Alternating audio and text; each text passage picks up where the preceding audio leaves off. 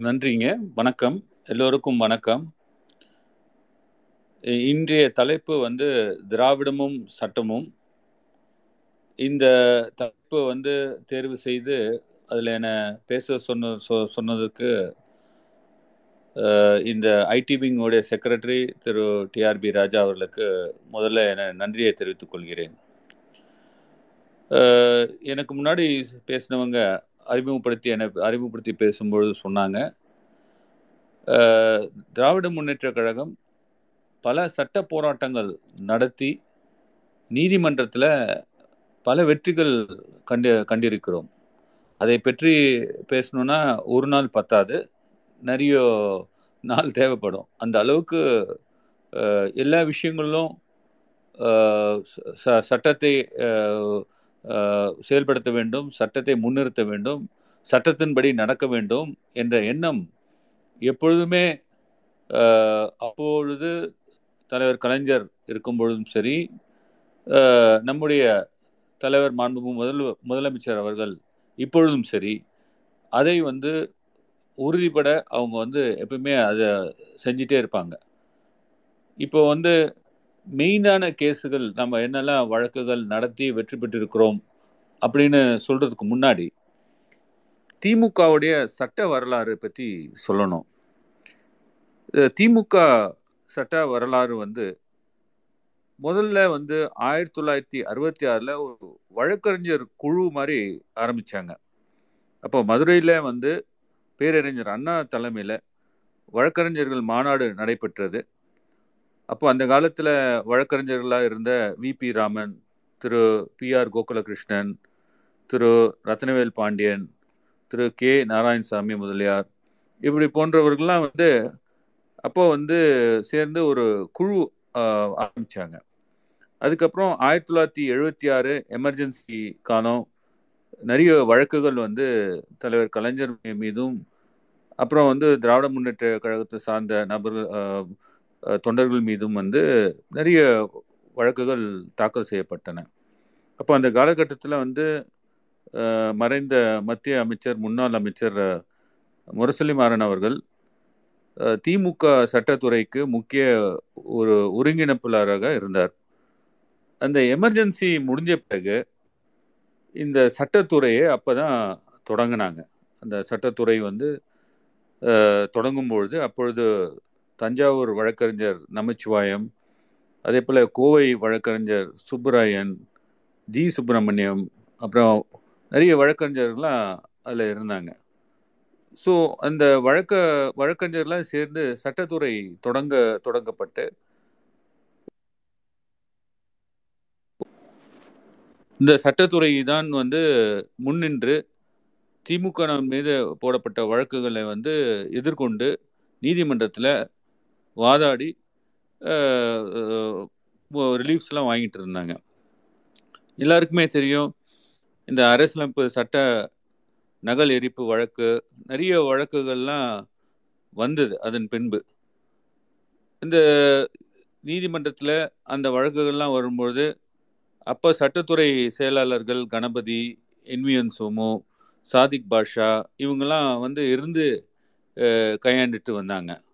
இதுதான் இந்த சட்டத்துறையுடைய ஒரு பேக்ரவுண்ட் இப்போ இந்த சட்டத்துறை வந்து நிச்சயமாக வந்து எப்படி வந்து இது ஒரு நான் சொல்வேன் ஒரு ஹார்ட் மாதிரி இருதயம் மாதிரி திராவிட முன்னேற்ற கழகத்துக்கு ஒரு முக்கியமாக செயல்பட்டு கொண்டிருந்தது.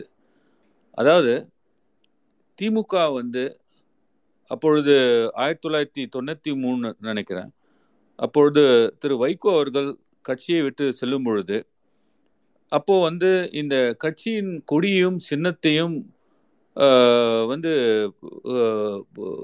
அவர் வந்து கேட்டார்.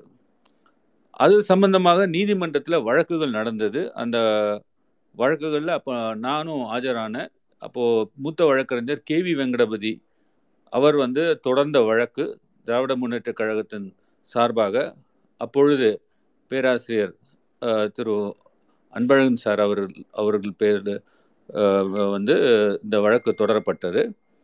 அந்த வழக்கில் வந்து இந்த கொடி சின்னமும், கொடியும் சின்னமும் வந்து வேறு யாரும் யூஸ் பண்ணக்கூடாது வைகோ பர்டிகுலராக யூஸ் பண்ணக்கூடாதுன்னு சொல்லி இந்த வழக்கு தாக்கல் செய்யப்பட்டு உத்தரவும் வந்து பெற்றோம் நீதிமன்றத்தில் ஸோ இந்த இந்த வழக்கு வந்து நீதிமன்றத்தில் உச்ச இது திமுக ஜெயிக்கும் பொழுது அதன் பிறகு வந்து அது அப்பீலும் போனாங்க சுப்ரீம் கோர்ட்டும் போய் அதுக்கப்புறம் திரு வைகோ அவர்கள் பிரிந்து சென்று விட்டார்கள். இதன் பிறகு வந்து பல வழக்குகள் எதிர்கொண்டோம். முக்கியமாக சொல்லணுன்னா தலைவர் கலைஞர் அவர்கள் ரெண்டாயிரத்தி ஒன்று ஆண்டில் வந்து இப்போ ஜெயலலிதா அம்மையார் வந்து அரெஸ்ட் பண்ணி ஒரு பொய் வழக்கில் ரெண்டாயிரத்தி ஒன்று இந்த ஆட்சி முடிஞ்சு இந்த அம்மையார் ஆட்சிக்கு வந்த பிறகு ஒரு பொய் வழக்கை போட்டு அந்த பொய் வழக்கு கிரவுண்டாக வைத்துக்கொண்டு அரெஸ்ட் பண்ணி நீதிமன்ற உத்தரவுக்கு எதிராக சிறைச்சாலைக்கு எடுத்து செல் செல்லப்படுகிறார் தலைவர் கலைஞர் அவர்கள். அப்பொழுது கூட நம்முடைய தளபதியார் அவர்கள் அவர்களும் வந்து அரெஸ்ட் பண்ணி அழைத்து போகிறார்கள். அப்பொழுது திமுக சட்டத்துறை வந்து இந்த வழக்கில் வந்து ஆஜராகி எல்லாமே ஆர்டர்ஸ் பெயில் ஆர்டர்ஸ்லாம் வாங்கணும். இன்ஃபேக்ட் தலைவர் கலைஞர் அவர்கள் பெயில் போட வேண்டாம்னு சொல்லி சொல்லிட்டாங்க. அப்புறம் அரசு வந்து இந்த எதிர்ப்புக்கு பணிந்து விடுதலை செய்து விட்டனர். ஸோ இது வந்து ஒரு முக்கியமான வழக்காக நான் கருதுகிறேன் இதுக்கப்புறம் வந்து திமுக வந்து முக்கிய வழக்குகள் எடுத்துக்கொண்டு நீதிமன்றத்துக்கு சென்றது என்னன்னு பார்த்தீங்கன்னா இந்த சொத்து குவிப்பு வழக்கு அம்மையார் ஜெயலலிதா அவர்கள் அந்த சொத்து குவிப்பு வழக்கில் இது வந்து நீதிமன்றம் வரை சென்று வாதாடி வெற்றி பெற்றது. எல்லாமே வந்து திமுக சார்பில் வழக்கறிஞர் இப்பொழுது அட்வொகேட் ஜெனரலாக இருக்கிறார் சண்முக சுந்தரம் திரு குமரேசன் திரு சரவணன் அவர்கள் கூட இந்த வழக்கில் வாதாடி அவர்கள் வந்து வெற்றி பெற்று அது வந்து ஆர்டர்ஸ்லாம் பாஸ் பண்ணாங்க. மெயினான சில வழக்குகள் பொதுநலத்தோடு போடப்பட்ட வழக்குகள் அப்படின்னு சொல்லி பார்க்கும் பொழுது அந்த ராணிமேரி கல்லூரி இதுதான் ரொம்ப இம்பார்ட்டண்ட்டுங்க ராணிமேரி கல்லூரி அந்த நேரத்தில் வந்து இந்த காலேஜை வந்து இடிச்சிட்டு அங்கே வந்து செக்ரட்டேரியட் கட்ட வேண்டும் அப்படின்னு சொல்லி ஒரு டெசிஷன் ஜெயலலிதா அம்மையார் வந்து இந்த முடிவு எடுக்கிறாங்க. அப்பொழுது வந்து நம்முடைய த தலைவர் தற்சமய மு- முதலமைச்சராக இருக்கும் தளபதியார் அவர்கள் அவர்கள் அந்த கல்லூரிக்குள் சில மாணவர்கள் அழைத்ததன் பேரில் உள்ளே செல்கிறார். மாணவிகள் அழைத்ததன் பேரில் உள்ளே செல்கிறார். அவளுடன் உரையாடுகிறார் அவளிடையே பேசுகிறார். இது வந்து அவங்க வந்து உடனே ஒரு வழக்கு தாக்கல் செய்து கைது வரை சென்று விட்டார்கள். கைது செய்து சிறைச்சாலைக்கு அனுப்பும் வரை சென்று விட்டார்கள். இந்த நேரத்தில் அப்பொழுது வந்து சுற்றுச்சூழல் துறை அமைச்சராக திரு டி ஆர் பாலு அவர்கள் இருந்தார்கள். அப்பொழுது இந்த ஒரு ராணிமேரி கல்லூரி இடிக்கக்கூடாது என்று மாணவர்கள் போராட்டம் பெரிதாக வெடித்து தமிழ்நாடு முழுக்க மாணவர்கள் வந்து இந்த கல்லூரியை பாதுகாக்க வேண்டும் என்று கேட்டு அங்கே ஆங்காங்கே வந்து போராட்டங்கள் வெடித்தன. அந்த நேரத்தில் வந்து சுற்றுச்சூழல் துறை அமைச்சராக திரு டிஆர் பாலு என்ன பண்ணாருன்னா அவர் ஒரு என்விரான்மெண்டல் நோட்டிஃபிகேஷன் சிஆர்செட் நோட்டிஃபிகேஷன் கொண்டு வந்து இந்த கல்லூரியை வந்து இடிக்கக்கூடாது. அதுக்கு வந்து பர்மிஷன் வாங்கணும்னா மத்திய அரசு வந்து அணுகி பர்மிஷன் வாங்கணும் அப்படின்னு சொல்லி இந்த என்விரான்மெண்ட் ப்ரொடெக்ஷன் ஆக்டின் கீழில் வந்து இந்த நோட்டிஃபிகேஷனை இஷ்யூ பண்ணாங்க. இந்த நோட்டிஃபிகேஷன் இஷ்யூ பண்ணதுனால தான் இன்றைக்கி ராணிமேரி கல்லூரி பத்திரமா இருக்கிறது. அதனால் என்ன பண்ணுறாங்க அந்த கல்லூரியை விட்டுட்டு அண்ணா யூனிவர்சிட்டி இடத்த தேர்வு பண்ணாங்க. ஸோ இந்த சட்டம் எதிர்த்து இந்த ராணிமேரி கல்லூரி பாதுகாக்க கொண்டு வரப்பட்ட அந்த சட்டத்தை எதிர்த்து அப்பொழுதைய ஜெயலலிதா அரசு நீதிமன்றத்தில் வழக்கு தாக்கல் செய்தனர். அந்த வழக்கிலும் நான் ஆஜரானேன். அப்பொழுது எதிர் வைத்த வாதங்கள் அதுக்காக நாங்கள் எடுத்துக்கொண்ட முயற்சிகள்லாம் வந்து இன்றைக்கும் நினச்சி பார்க்கும்பொழுது எப்படியெல்லாம் அதுக்காக இது பண்ணோன்றது நல்லா ரொம்ப கஷ்டப்பட்டோன்றது தெரியும். அந்த வழக்கில் இன்ஃபேக்ட் வந்து நாங்கள் ஜெயித்தோம் அந்த வழக்கை ஜெயித்த பிறகு தான் இந்த இடத்துல நம்ம கட்ட முடியாது. இந்த அண்ணா யூனிவர்சிட்டி அந்த இடத்துல போய் கட்டலாம் அப்படின்னு சொல்லி அப் அப்பொழுது ஜெயலலிதா அம்மையார் மறுபடியும் வந்து அண்ணா யூனிவர்சிட்டி இடத்த வந்து ஐடென்டிஃபை பண்ணி அந்த இடத்துல கட்டுவதற்காக முயற்சி மேற்கொண்டாங்க. மறுபடியும் நாங்கள் என்ன பண்ணோம் நம்ம அப்போது சுற்றுச்சூழல் துறை அமைச்சராக இருந்த திரு டிஆர் பாலு அவர்கள் இன்னொரு நோட்டிஃபிகேஷன் அவர் கொண்டு வந்தார். அந்த நோட்டிஃபிகேஷன் வந்து அதுவும் என்விரான்மெண்டல் ப்ரொடெக்ஷன் ஆக்ட் கீழே கொண்டு வந்தாங்க. அதில் வந்து இந்த எக்ஸ்டென்ட் ஆஃப் கன்ஸ்ட்ரக்ஷன்ஸ்லாம் இவ்வளோ எக் ஸ்கொயர் ஃபீட் எக்ஸ்டெண்ட் ஆயிடுச்சுன்னா இது வந்து மத்திய அரசு அஹ், அணுகிதான் அனுமதி பெற்ற பின்பு தான் கன்ஸ்ட்ரக்ட் பண்ண முடியும் அப்படின்னு சொல்லி அந்த என்விரான்மெண்டல் நோட்டிஃபிகேஷன் கொண்டு வந்துட்டாங்க. அந்த என்விரான்மெண்டல் நோட்டிஃபிகேஷன் கொண்டு வந்ததுனால தான் இன்னைக்கு அண்ணா யூனிவர்சிட்டியும் பாதுகாப்பாக இருக்கிறது. ஸோ இந்த தடவையும் அவங்களால ஒன்றும் செய்ய முடியல. அதனால அதை எதிர்த்து மறுபடியும் வழக்கு தாக்கல் செய்தார்கள் சென்னை உயர்நீதிமன்றத்தில். அந்த வழக்கிற்காக ச- போராடி அந்த வழக்கிலும் வெற்றி கொண்டோம். ஸோ அது ஒரு பெரிய முயற்சி. இந்த மாதிரி செய்திருக்கும் பொழுது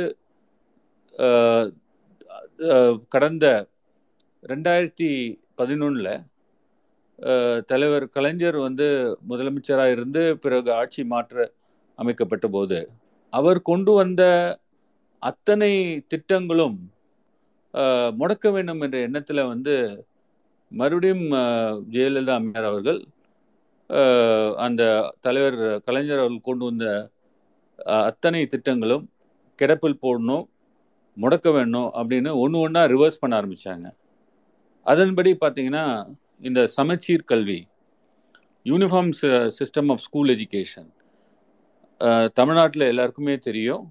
ஒரு நான்கு வகையான எஜுகேஷன் ஸ்கூல் எஜுகேஷன் இருக்கிறது. ஒன்று வந்து உங்களுக்கு வந்து ஸ்டேட் போர்டு இருக்கிறது. அதுக்கப்புறம் மெட்ரிகுலேஷன் இருக்கிறது. ஓரியண்டல் அப்படின்ற ஒரு சிஸ்டம் ஆஃப் ஸ்டடீஸ் அந்த பக்கம் ஒரு ஓரியண்டல் டைப் ஆஃப் எஜுகேஷன் இருந்தது. ஸோ இந்த மாதிரி ஒரு மூன்று நா மூன்று நான்கு uh, எஜுகேஷன் சிஸ்டம் இருந்தது. இந்த three or four system of education வந்து ஒரு சமநிலை கொடுக்கவில்லை. ஒரு ஒரு இப்போ மெட்ரிகுலேஷனில் படிக்கும் மாணவர்கள் வந்து ஸ்டேட் போர்டில் படிக்கிற மாணவர்களுக்கும் சிலபஸும் டிஃப்ரெண்ட்டாக இருக்கும். அதே போல் ஸ்டேட் போர்டில் படிக்கும் மாணவர்களுக்கும் இந்த ஓரியண்டல் ஸ்கூல் அப்படின்னு ஒரு தனியாக ஒரு டைப் ஆஃப் எஜுகேஷன் வச்சுருந்தாங்க. அந்த எஜுகேஷனும் ஒரு டிஃப்ரெண்ட்டாக இருக்கும். ஸோ இது வந்து மாணவர்களுக்குள்ளே வந்து ஒரே ஐந்தாம் வகுப்புன்னு சொல்லி சொன்னால் இங்கே இப்போ டவுனில் படிக்கிற ஒரு ஸ்டூடெண்ட்டும் சிட்டியில் மாநகரத்தில் படிக்கிற ஒரு ஸ்டூடெண்ட்டும் அதே போல் ஒரு கிராமத்தில் குக்கிராமத்தில் படிக்கிற ஒரு ஸ்டூடெண்ட்டும் சிலபஸே மாறி இருக்கும். ஸோ இந்த ஒரு அன்ஈவனஸ் எல்லாருக்குமே ஒரு லெவல் பிளேயிங் ஃபீல்டு இல்லை. அதனால் இது வந்து ஒரு லெவல் பிளேயிங் ஃபீல்டு கொண்டு வரணும் என்ற ஒரு எண்ணத்தில் தான் தலைவர் கலைஞர் அவர்கள் ச- இந்த சமச்சீர் கல்வி கொண்டு வந்தாங்க. இந்த கொண்டு வந்து அதை நிறைவேற்றும் செய்தார்கள். ரெண்டாயிரத்தி பத்தில் கொண்டு வந்தாங்க. ஜெயலலிதா அம்மையார் வந்த உடனே இந்த சமச்சீர் கல்வியை நிறுத்த வேண்டும் என்ற எண்ணத்தில் தான் அந்த புதுசாக வந்து ஒரு ஆர்டரை போட்டாங்க. இதுக்கு வந்து நீதிமன்றத்தில் சென்று வழக்காட வேண்டும் என்று தலைவர் கலைஞர் எனக்கு அறிவுறுத்தினார். அதன்படி நான் வந்து நீதிமன்றத்தில் சென்று ஜெயலலிதா அம்மையார் போட்ட அந்த உத்தரவை நிறுத்தி வைத்தேன். ஒரு காலகட்டத்தில் இந்த இந்த வழக்குகள்லாம் இந்த இந்த ஜியோ வந்து நிறுத்தி வைக்கிறதுனால சட்டமே கொண்டு வந்தாங்க. ஜெயலலிதா அம்மையார். அந்த சட்டத்தையும் நாங்கள் நிறுத்தி வைத்தோம். அதன் பிறகு வந்து இந்த சமச்சீர் கல்வியை வந்து இம்ப்ளிமெண்ட் பண்ண வேணும்னு சொல்லி உத்து உச்சநீதிமன்றம் உத்தரவு கொடுத்தார்கள். ஸோ அந்த வழக்கிலும் நாங்கள் வெற்றி பெற்றோம். இது அதே நேரத்தில் பார்த்தீங்கன்னா அவங்க வந்து இந்த அண்ணா நூற்றாண்டு நூலகம் அப்படின்னு சொல்லி தலைவர் கலைஞர் அவர்கள் இந்த நூற்றாண்டு நூலகத்தை வந்து நூற்றி எழுபத்தி ஒன்பது கோடி செலவில் ஆசியாவிலே இந்த மாதிரி லைப்ரரி பார்த்துருக்க முடியாது. இந்த லைப்ரரி வந்து அந்த அளவுக்கு எல்லா வசதிகளும் நூலகம் எல்லாமே இருக்கும். போனீங்கன்னா என்ன உங்க நீங்கள் உங்களுக்கு புக்ஸு கேட்குறீங்களோ அந்த புக்ஸு கிடைக்கும். ஆன்லைன் எந்த உலகத்தில் இருக்க அத்தனை நூலகத்துக்கும் இவங்க இன்டர் கனெக்டடாக இருக்கிற அளவுக்கு இவங்க அந்த அளவுக்கு இன்ஃப்ராஸ்ட்ரக்சர் வைத்திருந்தார்கள். ஸோ அந்த நூலகம் வந்து ஒரு தடவை இந்த பில் கிளின்டன் அவங்களுடைய ஒய்ஃப் வந்து ஹிலாரி கிளின்டன் சென்னைக்கு வரும்பொழுது ஒரு மீட்டிங் அண்ணா லைப்ரரியில் நடக்குது. அந்த அம்மா வெளியில் வந்து பார்க்கும் பொழுதே அந்த லைப்ரரியும் அதை அசந்து போகிறாங்க உள்ளே போயிட்டு அந்த லைப்ரரிலாம் பார்த்துட்டு இந்த மாதிரி ஒரு லைப்ரரி ஏஷியாவிலே நான் பார்த்தது கிடையாது அப்படின்னு சொல்லி பாராட்டிட்டு போகிறாங்க ஹிலாரி கிளின்டன் அவர்கள் பாராட்டிட்டு போன உடனே அப்போ ஆட்சியில் இருந்தவங்க ஜெயலலிதா அம்மையார் இது அவங்களுக்கு கண்ணை உறுத்தியது. உடனே இது வந்து ஒரு ஹாஸ்பிட்டலாக கன்வெர்ட் பண்ணும். இதை வந்து அண்ணா நூற்றாண்டு நூலகத்தில் உள்ள அந்த லைப்ரரி ஷிஃப்ட் பண்ணோம் அப்படின்னு ஒரு முடிவு எடுத்தாங்க. இது முடிவு எடுத்த உடனே அன்றைய தேதிக்கு தலைவர் கலைஞர் அவர்களுக்கு அது தெரிய வருகிறது. அவர் வந்து என்னை வந்து சுமார் இரவு நேரம் அப்போ என்னை அழைக்கிறாரு. நான் வந்து தொலைபேசியில் கூப்பிட்றாங்க. நானும் அந்த தொலைபேசி அட்டன் பண்ணிவிட்டு அப்போ சொல்கிறாங்க தலைவர் இந்த மாதிரி நம்ம கஷ்டப்பட்டு கட்டணம் கட்டி இந்த மாணவர்களுக்கு மாணவ செல்வங்களுக்கு இந்த லைப்ரரி மூலியமாக அவர்களுக்கு வந்து யூஸ்ஃபுல்லாக இருக்கணும். அவங்க வந்து தேர்வெல்லாம் வந்து எழுதி வேலைக்கெல்லாம் செல்வதற்காக அவ்வளோ கஷ்டப்பட்டு அவ்வளோ பெரிய லைப்ரரியை கட்டியிருக்கோம். ஆனால் திடீர்னு வந்து இந்த மாதிரி ஒரு ந- நடந்திருக்கிறது. ஜெயலலிதா அம்மையார் வந்து ஒரு காழ்ப்புணர்ச்சியோடு இந்த லைப்ரரியை மாற்ற வேண்டும் என்ற ஒரு எண்ணத்தோட இந்த மாதிரி டிசிஷன் எடுத்திருக்காங்க. அதுவும் பாலிசி டிசிஷன் இது உடனடியாக நீதிமன்றத்துக்கு சென்று நீ வந்து ஸ்டே வாங்கணும். அப்படின்னு தலைவர் கலைஞர் எனக்கு தொலைபேசி மூலியமாக உத்தரவிடுகிறார். நானும் சொல்கிறேன் ஐயா நான் பண்ணுறேன் அப்படின்னு சொல்லி சொல்லிட்டேன். எனக்கு ஞாபகம் இருக்குது இது ஒரு இரவு ஐநூறு மணி இருக்கும். அப்புறம் என்ன பண்ணுறாங்க மறுநாள் காலையில் ஒரு ஐந்து மணிக்கு என்னை எ- எழுப்பிட்டாங்க ஃபோன் பண்ணி. அப்போது வந்து திருப்பி ஐயா சொல்லுங்க வழக்கு தயாராக இருக்கிறதான்னு கேட்குறாங்க இல்லையா நான் எப்படியும் நான் ஃபைல் பண்ணிடுறேன். நான் பார்த்துட்றேங்கய்யா நான் பண்ணுறேங்கய்யா இன்னைக்கு இன்னைக்குள்ள நான் பண்ணி மூவ் பண்ணுறேன் அப்படின்னு சொல்லி அவருக்கு வந்து நம்பிக்கை ஏற்படுத்தி நான் சொன்னேன். நான் சொன்னபடியே வந்து அந்த வழக்கை அதன் பிறகு உட்கார்ந்து தயார் செய்து அந்த கரெக்டாக நீதிமன்றம் பத்தரை மணிக்கு ஜட்ஜஸ் உடனே மென்ஷன் பண்ணி அந்த மென்ஷனிங் அப்போவே வந்து மூவ் பண்ணுறதுக்கு உத்தரவு வாங்கிட்டு அப்புறம் நான் அந்த ஸ்டே வாங்கிட்டோம். அந்த ஜெயலலிதா மாற்ற வேண்டும் என்ற போட்ட அந்த உத்தரவை தடை வாங்கிவிட்டோம். அப்பொழுது கூட நீதிபதிகள் சொன்னாங்க உங்களுக்கு வேறு வேற எங்கேயுமே இடம் கிடைக்கலையா? இதுதான் கிடைச்சதா? அது இந்த லைப்ரரி இப்படிப்பட்ட ஒரு லைப்ரரி ஏன் அப்படி மாற்றுறீங்க? அப்படின்ற மாதிரி உத்தரவு தடை உத்தரவு போட்டாங்க. இந்த தடை உத்தரவு போட்ட பிறகு இந்த லைப்ரரியை சரிவர அவங்க வந்து மெயின்டைன் பண்ணலை. புக்ஸு வாங்குறது கிடையாது. ரெண்டாயிரத்தி பத்தில் வாங்கின புக்ஸை ஒவ்வொரு வருடமும் வந்து அப்- அதுவும் டெய்லி ஜேர்னல்ஸ்லாம் நிறுத்த ஆரம்பிச்சிட்டாங்க. புக்ஸை அப்கிரேட் பண்ணவே இல்லை. டாய்லெட்லாம் வந்து இப்போ அப்படியே ரொம்ப பாழாக போய் போயிடுச்சு. யூஸ் பண்ணுறத வந்து க்ளீன் பண்ணுறது கிடையாது. ஏசி இத்தனைக்கும் ஏசி ஒர்க் பண்ணாமல் இப்படிலாம் வந்து ஒரு இன்டெரக்டாக அந்த லைப்ரரியை மூட வேண்டிய செயலில் இறங்குனாங்க. திருப்பி மறுபடியும் கலைஞர் கூப்பிட்டார். நான் போனேன் நான் போய் பார்த்தேன். நீங்கள் இப்போ அவர் சொன்னார் நீ போய் பாரு லைப்ரரி போய் பார்த்துட்டு வா எப்படி இருக்கு பாரு. நீதிமன்றம் உத்தரவு கொடுத்து கூட இந்த மாதிரி இவங்க வந்து மெயின்டைன் பண்ண மாட்டுறாங்க மாணவர்கள்லாம் இதை நம்பியே இருக்காங்க சில பேர். இந்த மாதிரிலாம் போனால் எப்படி? அதனால் நீதிமன்ற கவனத்துக்கு எடுத்துகிட்டு போங்க. ஸோ நான் நீதிமன்றத்துக்கு சென்று பெட்டிஷன் போட்டு இதை ப்ராப்பராக மெயின்டைன் பண்ணணும்னு சொல்லி அதுக்கு உத்தரவு வாங்கி அது அது நீதிமன்ற ஆணையாளர்கள் ரெண்டு பேர் இன்னைக்கு உயர்நீதிமன்ற நீதிபதிகளாக இருக்காங்க. ஆனரபிள் ஜஸ்டிஸ் பிடி ஆஷா ஆனரபிள் ஜஸ்டிஸ் சுந்தர். இவங்க ரெண்டு பேரும் வந்து இந்த அண்ணா லைப்ரரியில் இன்ஸ்பெக்ட் பண்ணி ரிப்போர்ட்லாம் போட்டாங்க. அதன் பிறகு ஒரு நாள் என்ன பண்ணாங்க இந்த ஆடிட்டோரியத்தை கல்யாண மண்டபமாக மாற்றினார்கள். அந்த கல்யாணம் ஒரு ஒரு கல்யாணத்துக்கு வாடகை விட்டாங்க. அந்த கல்யாணம் நடக்கும் பொழுது அந்த அண்ணா லைப்ரரியே நாசம் பண்ணிட்டாங்க. அந்த அளவுக்கு அந்த பிரிமிசஸை பாழ்படுத்தி விட்டார்கள். அதையும் நீதிமன்றத்துக்கு தலைவர் கலைஞர் அழைத்தார். அது கொண்டு கவனத்துக்கு கொண்டு செல்ல சொன்னார். அதையும் கவனத்துக்கு கொண்டு போய் அந்த மாதிரி ஒரு ஃபங்க்ஷன்ஸ்லாம் கல்யாண ஃபங்க்ஷன்ஸ்லாம் நடத்தக்கூடாதுன்னு உத்தரவு வாங்கினோம். இது அப்படியே இந்த லைப்ரரியை காப்பாற்றி காப்பாற்றினோம். இந்த லைப்ரரி த- நம்ம தலைவர் முதலமைச்சர் ஆன பிறகு இப்போ நன்கு பராமரிக்கப்பட்டு இப்பொழுது கூட டெல்லி சீஃப் மினிஸ்டர் அவர் வந்து அவர் வந்து அசந்தே போயிட்டார். த- தமிழகத்தில் சென்னையில் இப்படி ஒரு பெரிய லைப்ரரி ஆசியாவிலே இருக்குது அப்படின்னு பார்த்து அசந்தே போயிட்டார். இந்த அந்த அளவுக்கு இந்த லைப்ரரியை ப்ரொடெக்ட் பண்ணிட்டு வந்தோம். இது தவிர இந்த திமுகவில் ஹெட் ஆஃபீஸ் இருக்கிற அண்ணா அறிவாலயம். அந்த அண்ணா அறிவாலயத்தில் முன்னாடி இடம் இருந்தது.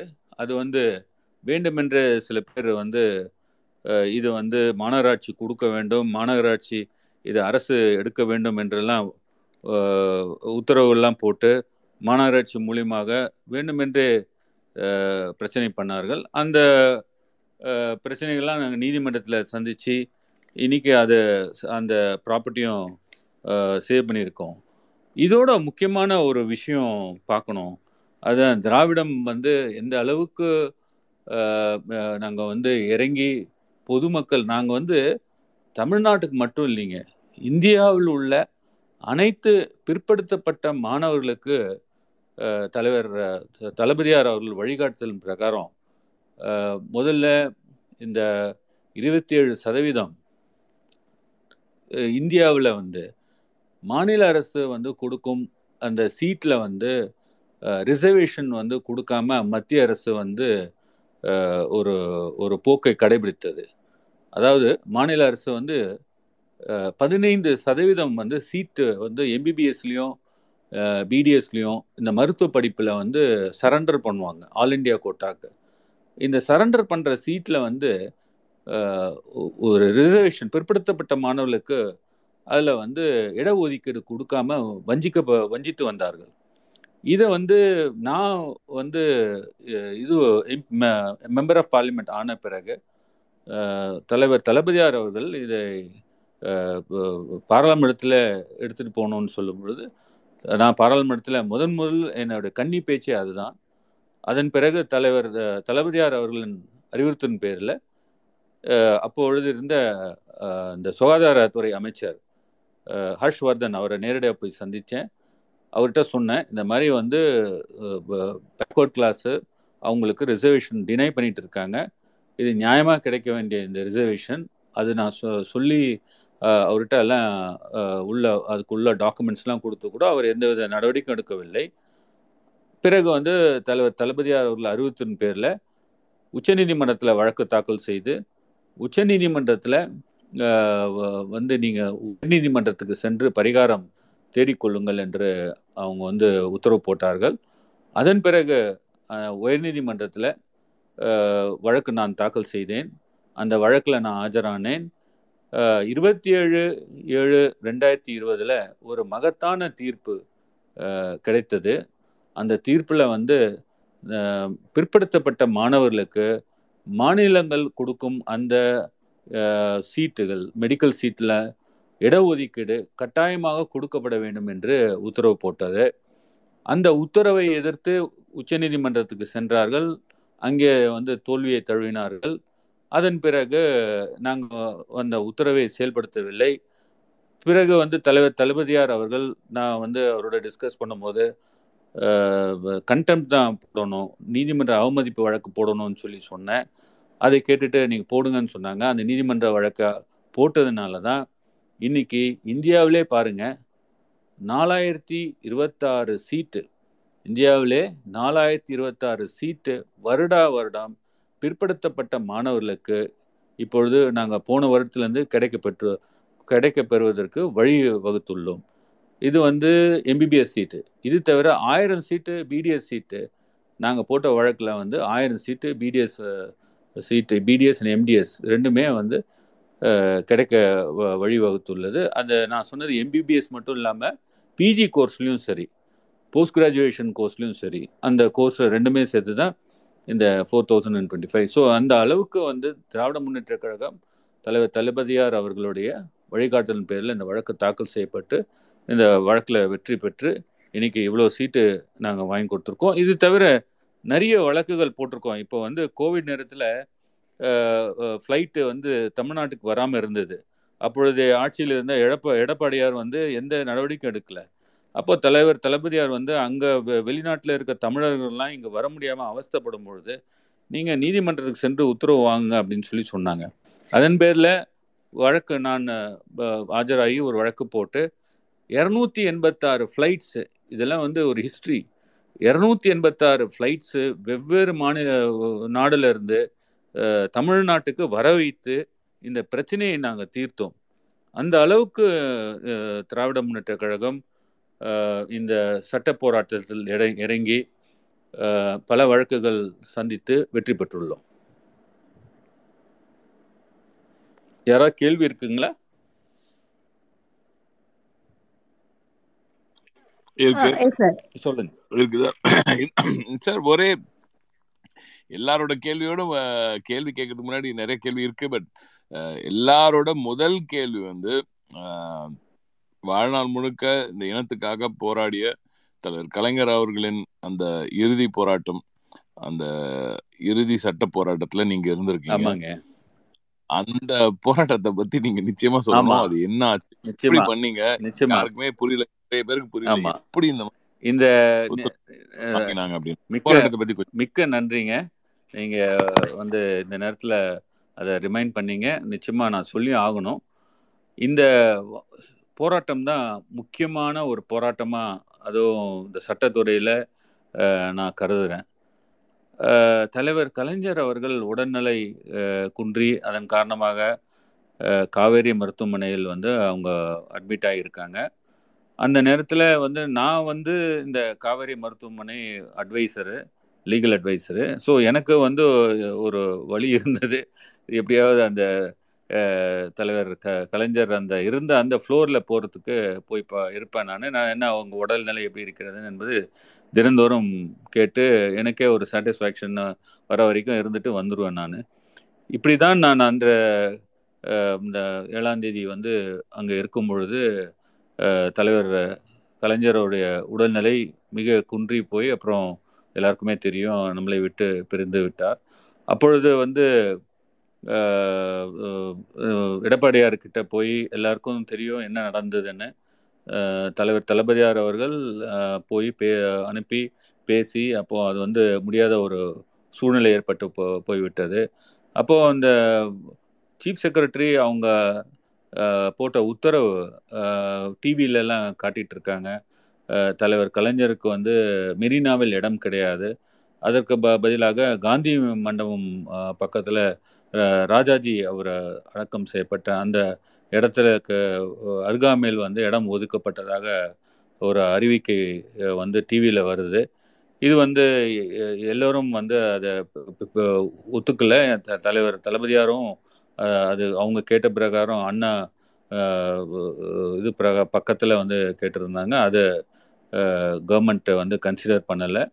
அதனால் இந்த இடத்த வந்து நம்ம போராடி வெற்றி பெறணும் அப்படின்னு சொல்லி சொல்கிறாங்க அதனால் அப்படி அப்படி அதை வந்து ஆக்சுவலாக அந்த நேரத்தில் வந்து நான் அந்த தளத்தில் இருக்கும்பொழுது இந்த ஆர்டரை உத்தரவை நீ சீஃப் செக்ரட்டரி போட்ட உத்தரவை நான் பார்த்துட்றேன் பார்த்த உடனே நான் என்னுடைய வியூஸை சொல்கிறேன் இந்த மாதிரி நீதிமன்றத்துக்கு எடுத்துகிட்டு போகலாம் நீதிமன்றத்தில் போய் ஃபைட் பண்ணலாம் அப்படின்னு சொல்லி சொல்கிறேன் தலைவர் தளபதியார் அவர்களும் ஒத்துக்கிறாங்க. அதன் பிரகாரம் இரவோடு இரவாக நாங்கள் வந்து இந்த வழக்கை தாக்கல் செய்து உயர்நீதி ஃபஸ்ட்டு நான் போய் சீஃப் சீஃப் ஜஸ்டிஸ் அவர் உள்வாடி ரமேஷ் அவரை கேட்குறேன். நான் அந்த மாதிரி தலைவர் கலைஞர் அவர்கள் வந்து தவறிவிட்டார். அதனால் நாங்கள் கேட்ட மெரினாவில் இடம் வந்து கொடுக்க மாட்டேன்றாங்க. அண்ணா சமாதி அருகாமையில் வந்து அடக்கம் செய்ய வேண்டும் என்பது அவருடைய விருப்பம். அது மட்டும் இல்லாமல் இந்த திராவிட தலைவர்கள் எல்லாமே அங்கே தான் அடக்கம் செய்யப்பட்டுள்ளார்கள். அதனால் இந்த வழக்கு ரொம்ப முக்கியமான வழக்கு. ரொம்ப உடனடியாக மூவ் பண்ணணும். இது அர்ஜென்சி இருக்கிறது அப்படின்னு சொல்லி நான் போய் அவர்கிட்ட மென்ஷன் பண்ணும்போது ஒரு ஏழு எட்டு இருக்கும். அந்த டைம் இருக்கும். அப்போது தலைமை நீதியரசர் நீங்கள் இன்னைக்குள்ளே வ- வழக்கு கொண்டு வருவீங்களா? நான் உங்களுக்கு ரெண்டு ஹவர் டைம் கொடுக்குறேன் அப்படின்னு சொல்லி சொல்கிறாங்க நான் எப்படியாவது நான் கொண்டு வந்துடுறேங்க அப்படின்னு சொல்லிடுறேன். அப்புறம் இந்த வழக்கை வந்து துரிதமாக ரெடி பண்ணி தயார் பண்ணி அப்புறம் நீதிமன்றத்தில் ஹைகோர்ட்டுக்கு போய் அங்கே தாக்கல் செய்யப்பட்டு அந்த வழக்கு வந்து இரவு கிட்டத்தட்ட பன்னிரெண்டுக்கு மணி மேல்பட்டு தான் விசாரணை ஆரம்பித்தது. விசாரணை ஆரம்பிக்கும் பொழுது அப்பொழுது வந்து அரசு சார்பில் எடப்பாடி பழனிசாமி அரசு சார்பில் சிஎஸ் வைத்தியநாத் என்ற வழக்கறிஞர் ஆஜரானார். அவர் ஆஜராகி அவர் கேட்குறாரு யார் ஒரு இதுக்காக ஏன் இந்த நீதிமன்றம் ராத்திரிலாம் உட்காந்துட்ருக்கீங்க ஏன்னா பெரிய தலைவராக அந்த மாதிரியெல்லாம் பேச ஆரம்பிக்கிறாங்க. இது வந்து நீ அப்போ வந்து நாங்கள் அதுக்கு அப்ஜெக்ட் பண்ணுறோம் நீதிமன்றமும் சொல்லு ஜட்ஜஸ் வந்து சொன்னாங்க. நீங்கள் வந்து அந்த மாதிரி சொல்லக்கூடாது. இது வந்து சிவில் வார் வந்தால் நீங்கள் உங்களால் டீல் பண்ண முடியாது. இது கோர்ட் வந்து சும்மா உட்காந்துருக்க முடியாது. அதனால் அர்ஜென்சி இருக்கிறது. அவங்க வந்து கரெக்டாக தான் மென்ஷன் பண்ணாங்க. நாங்கள் பர்மிஷன் கொடுத்துருக்கோம். ஆகவே வந்து நீங்கள் இது வந்து இதில் கவுண்டர் போடணுன்னா உங்களுக்கு டைம் கொடுக்குறோம் அப்படின்னு சொல்லி இந்த வழக்கை அந்த வழக்கை வந்து ஒரு எட்டு மணிக்கு ஒத்தி வைத்தார்கள் எட்டு மணிக்கு நாங்கள் அந்த கேஸ் எல்லாம் முடிச்சுட்டு வரும்போது ரெண்டரை மூணு மணி ஆயிடுது. அப்போ தலைவர் கலைஞர் அவர்களை அவர் முகத்தை கூட பார்க்க முடியாத ஒரு சூழ்நிலை. தலைவர் தளபதியார் வந்து அடிக்கடி எனக்கு ஃபோன் பண்ணிகிட்டே இருந்தாங்க. எப்படி எந்த அளவில் இருக்குது எந்த தூரத்தில் இருக்குது அப்படின்னு. அப்போ நான் வந்து பேசும்பொழுது கூட சொன்னேன் தலைவர்கிட்ட நம்ம வந்து இந்த நீதிமன்றத்தில் வழக்கு போடும் பொழுது அண்ணா சமாதி அருகாமையில் சொல்ல வேண்டாம். அண்ணா சமாதி வளாகத்துக்குள் அப்படி போட்டாதாங்க நம்ம வழக்கு வந்து பிரச்சனை இல்லாமல் வந்து உத்தரவு வாங்க முடியும் அப்படின்னு சொல்லி சொல்கிறேன் அந்த அட்வைஸும் அவங்க கேட்டுக்கிறாங்க. அதன் பிறகு அந்த மறுநாள் காலை எட்டு மணிக்கு வாதம் தொடங்க தொடங்குகிறது. அப்போ தொடங்கும் பொழுது தலைவர் கலைஞர் அவர்கள் சீஃப் மினிஸ்டராக இல்லை. அதனால் சீஃப் மினிஸ்டர் இல்லாத காரணத்தினால அவருக்கு வந்து இந்த இடம் அண்ணா சதுக்கத்தில் அந்த அண்ணா மெரினாவில் அங்கே கொடுக்க முடியாது அப்படின்ற மாதிரி ஒரு வாதத்தை வைக்கிறாங்க. அப்புறம் காமராஜ் அவர்கள் இறந்த பிறகு அவருக்கு வந்து அண்ணா இது ம- மெரினாவில் இடம் கொடுக்கவில்லை. பெரியார் அவர்களுக்கு மெரினாவில் இடம் இப்படியெல்லாம் தேவையற்ற வாதங்கள் வைக்கிறார்கள். அதே போல் விஎன் ஜானகி அம்மையார் இறந்த பிறகு மெரினாவில் அடக்கம் செய்யவில்லை. அதனால் இவருக்கு மட்டும் ஏன் கொ- கொடுக்க வேண்டும் அப்படின்னு வாதம் செய்கிறாங்க அப்புறம் நான் நீதிமன்றத்தில் வச்சு முக்கியமான ஒரு ஆர்குமெண்ட் என்னென்னா இது வந்து right to a decent burial is a fundamental right ஒருத்தர் இறந்த பிறகு அரசியலமைப்பு சட்டத்தில் அவர் இறந்த பிறகும் அவருக்கு ஒரு கண்ணியமான அடக்கம் செய்ய வேண்டும். நீங்கள் வந்து ரெண்டு ஏக்கர் நிலம் கொடுக்குறாங்க அதுவும் வந்து இது காந்தி இதில் அடையாறில் கொடுக்குறேன்றாங்க காந்தி மண்டபத்து பக்கத்தில் இருக்கான்றாங்க கொடுக்குறேன்றாங்க. நீங்கள் எப்படி வந்து இது கண்ணியமான அடக்கம் இல்லை என்று எப்படி சொல்கிறீங்கன்னு நீதிமன்றம் என்னை கேட்டாங்க. நீதிபதிகள் என்னை கேட்டாங்க. நான் சொன்னேன் இந்த தலைவர் கலைஞர் அவர்கள் ஒரு திராவிட இயக்கத்தின் தலைவர். அவர் வந்து பேரறிஞர் அண்ணா அவரை வந்து அவர் வழியில் நடந்து அவர் வந்து ஒ- ஒவ்வொரு தடையும் ச- ஒரு கருத்தை வந்து அவருடைய எண்ணத்தை வெளிப்படுத்தி வந்தார். அதாவது அண்ணா உன்னுடைய இதத்தை நான் எடுத்து செல்கிறேன் திரும்பி வரும்போது த திறந்து விடுகிறேன் அப்படின்னு அவங்க வந்து நிறைய இடத்துல அவங்க சொல்லியிருக்காங்க. அது மட்டும் இல்லாமல் இந்த திராவிட தலைவர்களுமே திராவிட தலைவர்கள் எல்லாமே இந்த மெரினால தான் அடக்கம் செய்யப்பட்டிருக்காங்க. பேரறிஞர் அண்ணா சரி அவருடைய ஃபாலோவரான எம்ஜிஆரும் சரி அதன் பிறகு இந்த அம்மையாரும் சரி எல்லாருமே வந்து மெரினாவில் தான் அவங்க வந்து அடக்கம் செய்யப்பட்டிருக்கிறாங்க. ஆனால் நீங்கள் சொல்கிற அந்த ராஜாஜி அவர் அடக்கம் செய்யப்பட்ட அந்த அடையாறில் வந்து காந்தி மண்டபம் அருகே பார்த்தீங்கன்னா எல்லா காங்கிரஸ் பேரியக்கத்தின் தலைவர்கள் அவர்கள் அடக்கம் செய்யப்பட்டுள்ளார்கள். அவருடைய ஐடியாலஜி வேற காங்கிரஸுடைய ஐடியாலஜி வேற திராவிட முன்னேற்ற கழக திராவிடத்தின் ஐடியாலஜி வேற. ஸோ இவங்களுடைய ஐடியாலஜி டிஃப்ரெண்ட்டாக இருக்கும் பொழுது நீங்கள் எப்படி வந்து ஒரு கண்ணியமான அடக்கம் அப்படின்னு சொல்ல முடியும்? அவர் வந்து இது வந்து த- தலைவர் கலைஞர் மட்டும் இல்லாமல் தமிழகத்தில் உள்ள அத்தனை பேரும் வந்து மெரினாவில் தான் அடக்கம் செய்ய வேண்டும் என்று சொல்லுகிறார்கள் என்று சொல்லி நான் ஒரு ரெண்டு தீர்ப்புகள் வந்து மேற்கோள் காட்டி என்னுடைய வாதத்தை வைத்தேன். அதுக்கு வந்து எதிர்கொள்ள முடியாமல் தான் நீ- நான் சொன்ன மாதிரி காமராஜ் அந்த தலை பெ- இவருடைய விஎன் ஜானகி அம்மார் அவங்களுடைய இது இடம் கொடுக்கல. அதே போல் தந்தை பெரியார் அவர்கள் அவங்களுக்கு வந்து மெரினாவில் அடக்கம் செய்யவில்லை. நம்மெல்லாம் காட்டி ஆர்கியூ பண்ணுறாங்க ஆனால் நீதிமன்றம் அதை ஏற்றுக்கொள்ளவில்லை. நீதிமதிகள் நீதிபதிகள் உத்தரவு போட்டார்கள். அந்த உத்தரவு போட்ட உடனே நான் தலைவர் தளபதியார் அவர்களை சென்று சந்தித்து அஹ், சொன்னபொழுது ரொம்ப மகிழ்ச்சியாக என்னை கட்டிப்பிடித்து கொண்டார். அதே போல் இளைஞர் அணி தலைவர் திரு உதயாநிதி ஸ்டாலின் அவர்களும் அவர்களும் அவ்வப்பொழுது இந்த வழக்கை பற்றி விசாரித்து வந்திருந்தார். அவரும் ஆரத தழுவி கட்டி கொண்டு கட்டி கொண்டார். அது வந்து அவங்களுக்கே வந்து அப்படி ஒரு ஒரு சந்தோஷம். அந்த நேரத்துலையும் வந்து தலைவர் கலைஞர் மறை மறைந்த நேரத்தில் வந்து ஒரு வந்த ஒரு செய்தி அவங்களுக்கு ரொம்ப சந்தோஷத்தை கொடுத்தது. அதன் பிறகு உச்சநீதிமன்றத்துக்கு சென்றார்கள். அந்த அந்த தேதியிலே உச்சநீதிமன்றத்துக்கு சென்றார்கள். அந்த வழக்கம் தள்ளுபடி செய்யப்பட்டு விட்டது. ஸோ இந்த ஒரு சட்ட போராட்டம் வந்து நான் ஒரு பெரிய வழக்காக என் வாழ்நாளிலே இந்த மாதிரி ஒரு பெரிய போராட்டத்தை வந்து திராவிட முன்னேற்ற கழகத்துக்காக எடுத்து சென்று நீதிமன்றம் வரைக்கும் வெற்றி பெற்றது. அப்பொழுது நம்ம தலைவர் தளபதியார் அவர்கள் இந்த டிசிஷன் எடுக்கலன்னா அன்ன அன்ன தேதியில் வந்து எல்லாருமே வந்து ஒரு கோவத்தோட ஒரு இதோட இருந்தாங்க.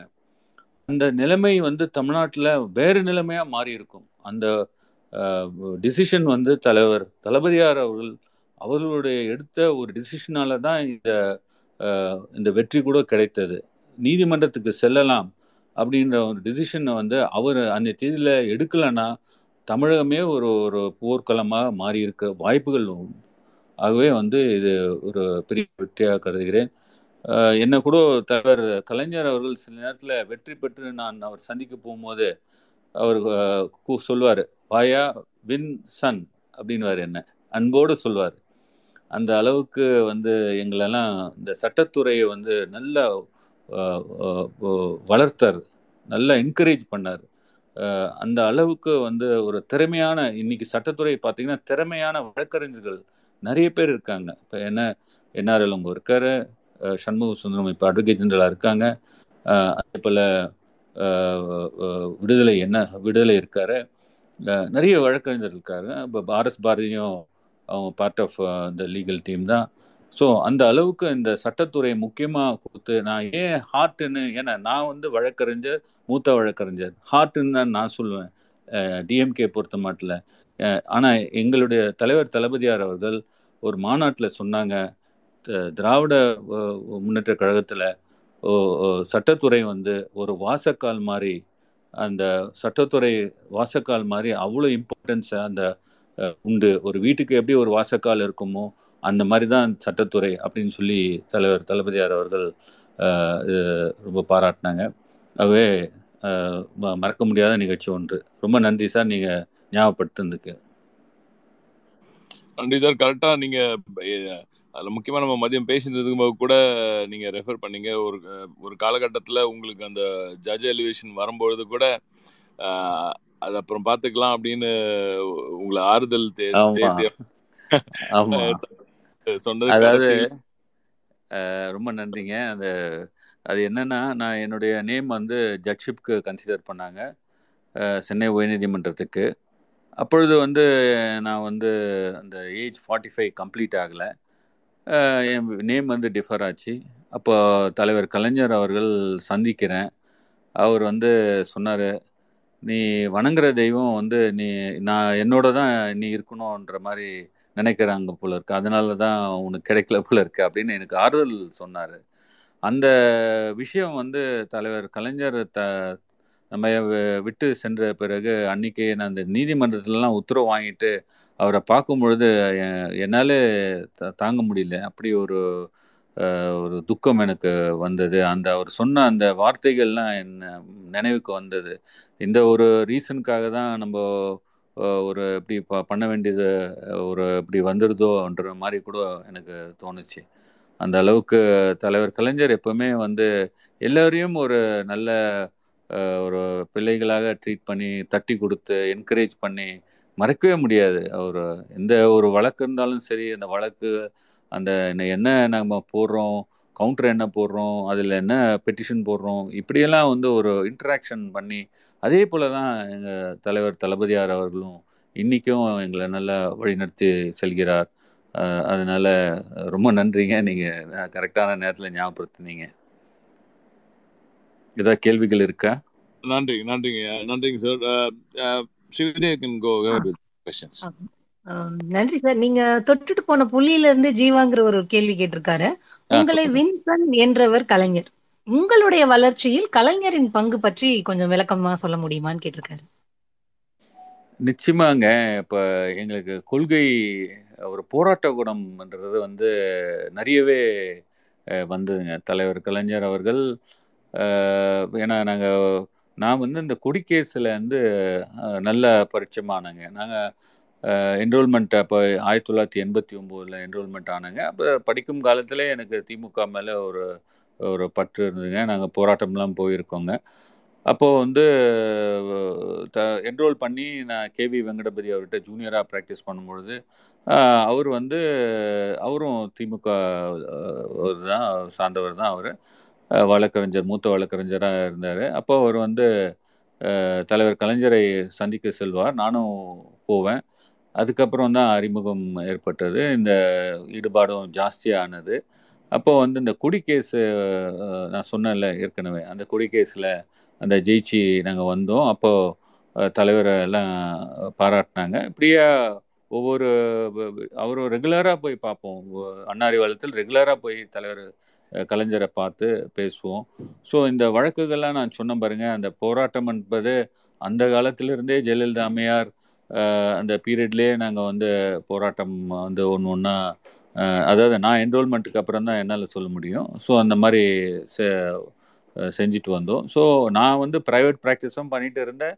சைமில்டேனியஸாக இந்த கட்சி பார்க்க விஷயங்கள்லாம் அந்த கேஸுக்கெலாம் கவனிக்கும் பொழுது தலைவர் கலைஞர் அவர்கள் அந்த உணர்வை நிறையவே எங்களுக்கெல்லாம் ஊட்டி வளர்த்தார். அந்த அளவுக்கு வந்து நாங்கள் அவருடைய பழகும் பொழுது இந்த போராட்ட குணம் வந்து விடக்கூடாது. ரைட்ஸை எப்பவுமே வந்து நம்ம விட்டுறக்கூடாது. ஒரு ஸ்மால் இஷ்யூவாக தான் இருக்கும். ஆனால் அது வந்து நம்ம போராடி ஜெயிக்கணும். அந்த ஒரு எண்ணம் வந்து நிறையவே என்னை பாதிச்சுதுங்க. அதனால தான் அந்த நான் கடைசியாக அவர் கூட பாருங்கள் இந்த மெரினாவுக்கு போராடி தான் பெற்றோம். அதுதான் அவருடைய எண்ணமாக இருந்திருக்கிறது போல இருக்கிறது. நன்றி சார். அடுத்தது சேகர் ஷாங்கிறவர் கேட்டிருக்காரு. சட்டமன்றத்தில் நிறைவேற்றப்பட்ட தீர்மானங்கள் ஆளுநரால் காலம் தாழ்த்தப்படும் நிலையில் நீண்ட நீதிமன்றத்தின் வழியாக மாநில உரிமையை காத்திட முடியுமான்னு கேட்டிருக்காரு. அதாவது இந்த அரசியலமைப்பு சட்டத்தில் வந்துங்க அவங்களுக்கு கொடுக்கப்பட்ட அதிகாரத்தை வந்து சரியாக பயன்படுத்த வேண்டும் என்பது தான் அரசியலமைப்பு சட்டத்தில் எதிர்பார்க்கிறது. அதனால் ஒரு நீதிமன்றம்னா ஒரு செப்பரேஷன் ஆஃப் பவர்ஸ் அரசியலமைப்பு சட்டத்தில் ஆர்டிகல் ஃபிஃப்டியில் செப்பரேஷன் ஆஃப் பவர்ஸில் நீதிமன்றம் தனி சட்டசபை நாடாளுமன்றம் தனி அதே போல் எக்ஸிக்யூட்டிவ் அந்த அது தனி. ஸோ அவங்கவுங்க பாதையை வந்து தனித்தனியாக வந்து கோடிட்டு காட்டப்பட்டுள்ளது. இப்போ வந்து இந்த நேரத்தில் இன்னைய தேதியில் பார்த்தீங்கன்னா ஆளுநர் அவர்கள் வந்து இதை பில்லை வந்து தேவையில்லாமல் தாமதம் செய்தார். இது எல்லாருக்குமே தெரியும். அவர் வந்து பிரசிடென்ட் செய்ய வேண்டிய ஜனாதிபதி செய்ய வேண்டிய வேலையை அவரே வந்து ஜனாதிபதி கூட கேட்காத கேள்வியை இவரே வந்து கேட்டு அதுக்காக வந்து அந்த பில்லை வந்து திருப்பி அனுப்பி நான் சொல்கிறது நீட் விலக்கு பில் நீட் விலக்கு மசோதா. அது திருப்பி அனுப்பி இதற்காக வந்து ஒரு சட்டசபையே வந்து கூட வேண்டிய ஒரு கட்டாயம் ஏற்பட்டது. இது வந்து எவ்வளோ வந்து பணம் இதில் செலவாகிருக்கிறது வந்து ஆளுநர் வந்து அவர் அக்கௌண்டபிள் அவர் வந்து மக்களுடைய வரி பணத்தில் தான் அவரும் சம்பளம் வாங்கிட்டு அந்த ராஜ்பவனும் இயங்கி கொண்டிருக்கிறது. ஆனால் நீங்கள் வந்து இந்த மசோதா வந்து தேவையில்லாமல் அவர் வந்து திரும்புறதுனால இரநூத்தி முப்பத்தி நாலு அந்த சட்டமன்ற உறுப்பினர்களும் கூ கூட வேண்டிய ஒரு கட்டாயம் ஏற்பட்டு அதுக்காக மறுபடியும் வந்து கூடி அப்புறம் இந்த தலைவர் அவர்கள் இந்த மசோதாவை மறுபடியும் வந்து ஆளுநருக்கு அனுப்பி இப்பொழுது ஆளுநர் வந்து ஜனாதிபதிக்கு அனுப்பியுள்ளார். ஆகவே ஆளுநர் அவர்கள் காலம் தாழ்த்தினால் நிச்சயமாக அவர் வந்து அரசியலமைப்பு சட்டத்தில் கொடுக்கப்பட்டுள்ள அந்த கடமையை செய்ய தவறி வேண்டுமென்றே இது போன்ற இழுத்தடிப்புகள் செய்தால் நிச்சயமாக நீதிமன்றங்கள் தலையிடும். நாங்கள் வந்து நீதிமன்றத்துக்கு செல்லவில்லை. ஏனென்றால் நாங்கள் வந்து அவருக்கு வந்து என்ன அதிகாரம் கொடுக்கப்பட்டுள்ளதோ அது வந்து செயல் படுத்தும்படி அவருக்கு எல்லா விதத்திலையும் நாங்கள் வந்து நாடாளுமன்றத்திலையும் இதை பற்றி பேசினோம். திரு டி ஆர் பாலு அவர்கள் நாடாளுமன்ற குழு தலைவர் அவர்கள் அவர் வந்து அவரும் பேசினாங்க நாடாளுமன்றத்தில் பேசினாங்க. இதை பற்றி சம்மந்தமாக எல்லாரையும் போய் பார்த்தாங்க. அது உள்துறை அமைச்சர் அவரை போய் பார்த்தாங்க. அதுக்கப்புறம் ஜனாதிபதியும் போய் பார்த்தாங்க.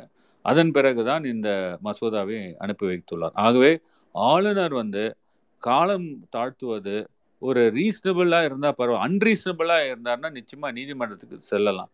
ஐந்து வருடம் தான் ஒரு அரசுக்கு டைம் இருக்குது. இவர் பாட்டு அஞ்சு வருஷம் ஒரு பில்லை தூக்கி வச்சாருன்னா மக்களுடைய பிரச்சனைகள் அவங்களுடைய இதுக்கு எண்ணங்கள் செயல்படுவதற்காக தான் ஒரு எலெக்டட் கவர்மெண்ட் வருகிறது. ஆகவே அந்த மாதிரி இன்னும் ஒரு பிலேட்டடாக அல்ல டிலே பண்ணி என்ன வேணால் செய்யலான்றது ஒன்றும் அந்த மாதிரி அளவுக்கு கான்ஸ்டியூஷனில் அவருக்கு ஒன்றும் ரைட்டு கிடையாது அதிகாரம் கிடையாது. நன்றி சார். உங்களுடைய பதில் வந்து ஒரு சின்ன நம்பிக்கையை உருவாக்கி இருக்கு. அடுத்த கேள்வி ஆறுமுகம் சுப்பிரமணியன். நமது முதல்வர் அவர்களின் திட்டங்கள் செயல்பாடுகள் பற்றி டெல்லி அரசியல் தலைவர்கள் என்ன சொல்கிறார்கள்னு கேட்டிருக்காரு. இப்போ திராவிட மாடல் அரசு இது வந்து பெரிய அளவுக்கு இம்பேக்ட் ஆயிருக்குங்க. நான் ஏன் சொல்கிறேன்னா நான் அந்த அனைவரும் அ- அ- அர்ச்சகராகலாம். அனைத்து சாதியினரும் அர்ச்சகர் ஆகலாம் அப்படின்றது வந்து அது எங்கேயோ போதுங்க அது. இந்த மாதிரி வந்து யாருமே வந்து இது வரைக்கும் இந்த டிசிஷனே எடுத்ததில்லை. ஒரு தரப்பு சாதியினர் மட்டும்தான் வந்து அர்ச்சகராக இருந்த இந்த சூழ்நிலையில் அனைவரும் வந்து போகலாம் அப்படின்ற மாதிரி அவர் வந்து எடுத்துக்கொண்ட முயற்சிகள் வந்து பெரிய அளவில் வெற்றியை கண்டிருக்கிறோங்க. அது மட்டும் இல்லாமல் இந்த இலவச பஸ் பாஸ் அந்த மகளிர்களுக்கு இலவச பஸ் பாஸ் ஃப்ரீயாக போகலாம் அப்படின்ற மாதிரி அந்த ஒரு திட்டத்தை கொண்டு வந்து அது நிச்சயமாக வந்து உமன் எம்பவர்மெண்ட் இதுதான் ஒரு ஃபேமிலியில் இந்த சேமிப்புன்றது பார்த்தீங்கன்னா அவங்களுடைய வாழ்க்கை தராதாரம் வந்து உயர்ந்திருக்கிறது. இது கூட ஒரு ஆய்வில் என்ன சொல்கிறாங்களாம் பதிமூணு பர்சன்ட் வந்து ரைஸ் ஆகிருக்கிறது இன்கம் வந்து அவங்களுக்கு அதிகமாக கிடைக்கிறது. இப்போ வந்து சில வீட்டில் பெண்கள் இருக்காங்க. அவங்க போய் படிக்கிறதுக்கோ கொ- கொ- படிக்கிறதோ இல்லை அவங்க லைப்ரரி போகிறதுக்கோ இல்லை ஒரு யாராவது போய் பார்க்கறதுக்கோ இல்லை வேலை வாய்ப்புகள் சம்மந்தமாக போவதற்கோ இன்னும் பல காரணங்கள் ஒரு வெளியில் போகிறதுக்கு இருக்கிறது. வீட்டிலே முடங்கி க இருக்கிற சூழ்நிலையை விட்டுட்டு இந்த மாதிரி போகக்கூடிய அளவுக்கு வந்து அவருடைய திட்டம் இருக்கிறதுங்க. அதுதான் இது இது போன்ற திட்டங்கள்லாம் மக்களுடைய இதுக்காக கொண்டு வர வெல்ஃபேருக்காக கொண்டு வர திட்டங்க. இது கூட சில பேர் வந்து உச்சநீதிமன்றத்தில் போய் இப்போ ஒரு வழக்கு போட்டு இலவசங்கள் எல்லாம் நிறுத்தணும். அவங்களுடைய அஜெண்டாவே வேறு. ஸோ இந்த மாதிரி திட்டங்கள்லாம் பார்த்தீங்கன்னா இந்த திராவிட மாடல் அரசு தான் கொண்டு வந்து நிறைவேற்றி கொண்டிருக்கிறதுங்க. நன்றி சார். இதை ஒட்டியே இன்னொருத்தர் ரங்க ரங்கநாதங்கிறவர் கேட்டிருக்காரு. இந்த திராவிட மாடல் இந்தியா முழுவதும் வெற்றி பெறுமா? அதுக்கு எந்த அளவுக்கு சாத்தியம் இருக்கு அப்படின்னு கேட்டிருக்காரு. எல்லாரும் கவனிக்கிறாங்க அப்படின்னு நீங்க சொல்லியிருக்கீங்க. ஆமாம் ஆமாம் இப்போ நான் வந்து தலைவர் தளப தளபதியார் அவர்கள் கொண்டு வந்த சில திட்டத்தை தான் நான் சொன்னேன். இப்போ பாருங்க காலை உணவு திட்டம் இந்த மாணவர்களுக்கு இந்த காலையில் வந்து வெறும் வயிற்றுடன் பசியுடன் பள்ளிக்கு அனுப்பக்கூடாது. அவர் தலைவர் தளபதியார் அவர்கள் முதலமைச்சர் அவர்கள் ஒரு ஃபங்க்ஷன் போகிறாங்க மாணவர்களோட பேசுகிறாங்க உரையாடுறாங்க. அப்போது வந்து சாப்பிட்டீங்களான்னு கேட்குறாங்க அந்த மாணவர்கள் வந்து இல்லைங்க சாப்பிடல அப்படின்ற மாதிரி சொல்லி சொல்கிறாங்க என்னங்க ஏன் என்னன்னு இல்லைங்க சாப்பாடை சாப்பிட்டுட்டு வர முடியாத ஒரு சூழ்நிலை இருக்குது அப்படின்னு அந்த மாணவர்கள் சொல்கிறாங்க அப்போது வந்து ஒரு அதிகாரிகள் மற்றவங்களோட உரையாடுறாரு. இல்லைங்க இதுதாங்க நடக்குது. இந்த மாதிரி காலையில் சமைச்சு அவங்களுக்கு டிஃபன் கொடுத்து அந்த பிள்ளைகளை ஸ்கூலுக்கு அனுப்ப முடியாத ஃபேமிலிஸ் இருக்காங்க. அரசு பள்ளியில் படிக்கும் மாணவர்கள் சில ஃபேமிலிஸ் இருக்காங்க அப்படின்னு சொல்லும் பொழுது அவர் வந்து அது ரொம்ப அவர் எஃபெக்ட் ஆகுது. அப்புறம் தலைவர் தளபதி அவர்கள் அதனுடைய ஒரு விளைவு தான் அந்த ஃப்ரீ அந்த காலை மதிவு அஹ், காலை அந்த உணவு திட்டத்தை அனௌன்ஸ் பண்ணது. இந்த திட்டம் வந்து முதன் முதல்ல இந்தியாவிலே தலைவர் தளபதியார் அவர்கள் கொண்டு வந்த இந்த திட்டம் தான் தமிழ்நாட்டில் இம்ப்ளிமெண்ட் பண்ணப்பட்டது. இந்த இம்ப்ளிமெண்ட் பண்ணதுனால என்ன இது பார்த்தீங்கன்னா மறுபடியும் நான் சொல்கிறது என்னென்னா இந்த பெண்களுக்கு கல்வி இது வந்து அவங்கள பெண்களுக்கு கல்வி மட்டும் இல்லாமல் மாணவர்கள் சே சேர்க்கையும் ஜாஸ்தியாக இருக்கிறது. இந்த இந்த அட்டண்டன்ஸ் மாணவர்கள் வந்து இந்த வகுப்பறையில் வந்து தன்னை சேர்த்து கொண்டு படிப்பில் ஈடுபா ஈடுபாடுடன் ப- படிப்பதற்கு வந்து இது வழிவகுக்கிறது. ஸோ இந்த அட்டெண்டன்ஸ் வந்து ரேஷியோ ஜாஸ்தியாக ஆயிருக்கிறது. இப்போ ஒரு ஆய்வில் சொல்கிறாங்க என்னென்னா அட்டெண்டன்ஸ் ரேஷியோ அட்டெண்டன்ஸ் வந்து கிட்டத்தட்ட நூறு சதவீதம் இந்த மாணவர்கள் வந்து வராங்க. இந்த மாதிரி ஒரு ஒரு ஸ்கீம் அனௌன்ஸ் பண்ண பிறகு சாப்பிட்டு அவர்கள் வந்து படிப்பதற்கு வந்து எந்த பிரச்சனையும் இல்லாமல் இருக்கிறதுக்கு அந்த அட்டண்டன்ஸ் இன்க்ரீஸ் ஆகியிருக்கிறது. ஸோ இது அல்டிமேட்டாக என்ன அந்த ஃபேமிலி மட்டும் அல்ல அந்த நபர் படிக்கும் மாணவர் வந்து அவர் மட்டும் பெனிஃபிட் ஆக இல்லை அந்த ஃபேமிலி பெனிஃபிட் பெனிஃபிட் ஆக போகுது அந்த ஃபேமிலி மட்டும் இல்லாமல் அந்த வில்லேஜ் பெனிஃபிட் ஆக போகுது இந்த வில்லேஜ் மட்டும் இல்லாமல் இந்த கம்ப்ளீட் இந்த டிஸ்ட்ரிக்ட் பெனிஃபிட் ஆக போகுது அந்த டிஸ்ட்ரிக்ட் மட்டும் இல்லாமல் இந்த ஸ்டேட்டே பெனிஃபிட் ஆக போகுது அந்த அளவுக்கு இந்த ஒரு திட்டம் வந்து இது இதுவும் வந்து திராவிட மாடல் அரசு எல்லாருக்குமே வந்து போய் சேர்ந்துருக்கு. ஒரு பெரிய விஷயமா எல்லாருமே பார்க்குறாங்க இப்போ அவர் கெஜ்ரிவால் சீஃப் மினிஸ்டர் கூட இங்கே வந்து பார்க்க பார்க்கும் பொழுது அவர்களே மலைத்து போய் விட்டார்கள். இந்த மாதிரி ஒரு திட்டங்கள் இந்த அளவுக்கு வந்து இந்த திராவிட மாடல் அரசு தலைவர் தளபதியார் அவர்கள் தலைமையில் இது செல்கிறது பார்த்து அந்த அளவுக்கு எல்லாருமே நம்மளுடைய திட்டத்தை காப்பி செய்து சில இடத்துல மாநிலத்தில் கொண்டு போகிறாங்க அந்த அளவுக்கு இருக்கிறது தலைவர் தளபதியார் அவர்கள் கொண்டு வரும் திட்டங்கள். நன்றி சார். கடைசி கேள்வி. பொதுவாக இருக்கக்கூடிய கேள்வி. அதாவது அரசியலை கவனிக்கிறவங்க எல்லாருக்குள்ளேயும் இருக்கக்கூடிய ஒரு கேள்வி பயம் அப்படின்னு கூட சொல்லலாம். இந்தியன் கான்ஸ்டியூஷனுக்கு இப்போ ஒரு பெரிய ஆபத்து சூழ்ந்திருக்கிறது. இப்ப சாமானியர்களுக்கும் அடுத்த தலைமுறைக்கும் இதனுடைய ஆபத்து என்ன இதனுடைய விளைவு என்ன அப்படிங்கறத உங்களை மாதிரி எக்ஸ்பர்ட் தான் சொல்ல முடியும்.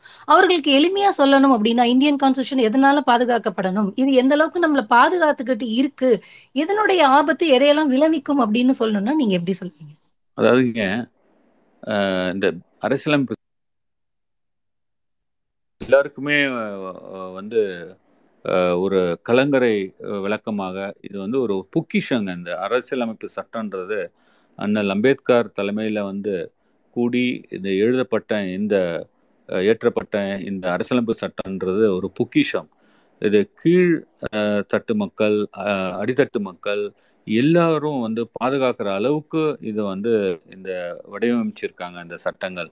இது வந்து ஏற்ற தாழ்வுகளை களைவதற்காகவே நிறைய நம்ம ஃபண்டமெண்டல் ரைட்ஸ் எல்லாம் directive principles of state policy இப்போ நான் சொல்கிறேன் பாருங்கள் மக்கள் நல திட்டங்கள் இப்போ வந்து இலவசங்கள்னு அவங்க வாய்க்கு அந்த மாதிரி சொல்லிட்டு போகிறாங்க ஆனால் மக்கள் நல திட்டங்கள் கீழ் த தட்டில் இருக்கவங்கள மேலே ஏற்றி விடுவதற்காக தான் இந்த மாதிரி இந்த டைரக்டிவ் பிரின்சிபல்ஸ் ஆஃப் ஸ்டேட் பாலிசியில் ஒரு இன்ஈக்குவாலிட்டியை வந்து சரி செய்வது சம பங்காக எல்லாருமே வந்து ஒரு சமநிலைக்கு கொண்டு வர அளவுக்கு வந்து இந்த அரசியலமைப்பு சட்டத்தில் இருக்குங்க.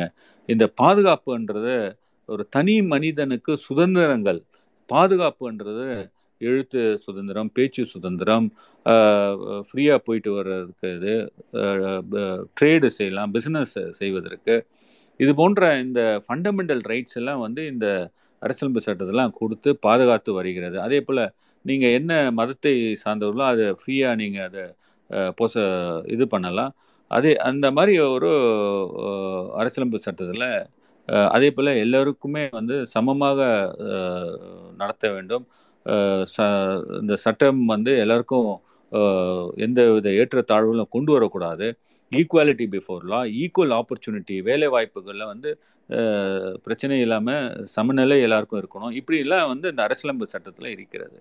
இந்த அரசியலமைப்பு சட்டத்தில் இந்த மாதிரி ஒரு சமநிலையான அந்த வாய்ப்புகள் இருக்கும் பொழுது இதை எப்படியாவது வந்து வீழ்த்த வேண்டும் என்ற ஒரு எண்ணத்தில் தான் இந்த மாதிரி வந்து மெஜாரிட்டி என்ற பேரில் வந்து கான்ஸ்டியூஷனல் அமெண்ட்மெண்ட் அரசியலமைப்பு சட்ட திருத்த சட்டம் கொண்டு வந்து இதை வந்து மக்களுக்கு என்னெல்லாம் வந்து உரிமைகள் கொடுக்கப்பட்டிருக்கிறதோ அந்த உரிமைகள்லாம் பறிப்பதற்காக நடந்து வருகிறது.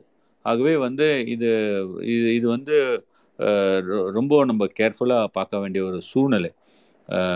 தலைவர் தளபதியார் அவர்கள் இன்று வந்து இந்தியாவே அவரை நம்பி தான் இந்த வந்து அவரை அவரை இருப்பதனால் வந்து ஒரு நல்ல ஒரு கன்ஸ்ட்ரக்டிவ் அப்போசிஷன் இருக்கிறது. கே தட்டி கேள்வி கே கேட்பதற்கு அளவுக்கு அவர்கள் வந்து செயல்பட்டு கொண்டிருக்கிறார்கள்னால தான் ஓரளவுக்கு நம்ம இறங்கி இதில் பார்க்க முடிகிறது. ஆகவே இந்த அந்த மெஜாரிட்டி ப்ரூட்டல் மெஜாரிட்டியை வைத்துக்கொண்டு இந்த பேசிக் ஃபீச்சர் ஆஃப் கான்ஸ்டியூஷன் அடிப்படை அந்த சாராம்சம் அரசமைப்பு சட்டத்தில் உள்ள அடிப்படை விஷயங்களை வேரோடு அடி அறுத்து விட வேண்டும் என்ற எண்ணத்தில் தான் செயல்பட்டு கொண்டிருக்கிறார்கள். இது நடக்காது. நன்றி சார். நன்றி உரை வழங்க செயலாளர் அணி செயலாளர் அவர்களை அழைக்கிறேன். மிக்க நன்றி மிக்க நன்- மிக்க நன்றி சார். ஒரு ரொம்ப குறுகிய ஒரு காலகட்டத்தில் பல முக்கிய போராட்டங்களை குறித்து நீங்கள் விவரிச்சீங்க. ஒரு சில விஷயங்கள் எல்லாம் கேட்டுட்டு இருக்கும்பொழுது அந்த காலத்தில் தலைவர் இப்படி எவ்வளவு ஆர்வத்துடன் ஒவ்வொரு பணியையும் எவ்வளோ இன்வால்மெண்ட்டோடு அவர் செஞ்சுருக்காருன்றதெல்லாம் தோணுச்சு. குறிப்பாக நீங்கள் பதினோரு மணிக்கு கேஸ் போட சொல்லிட்டு அஞ்சு மணிக்கு ரெடியாக கேட்டிருக்காருன்னா இதற்கு மேல அவரோட இன்வால்மெண்ட்டுக்கு அவரோட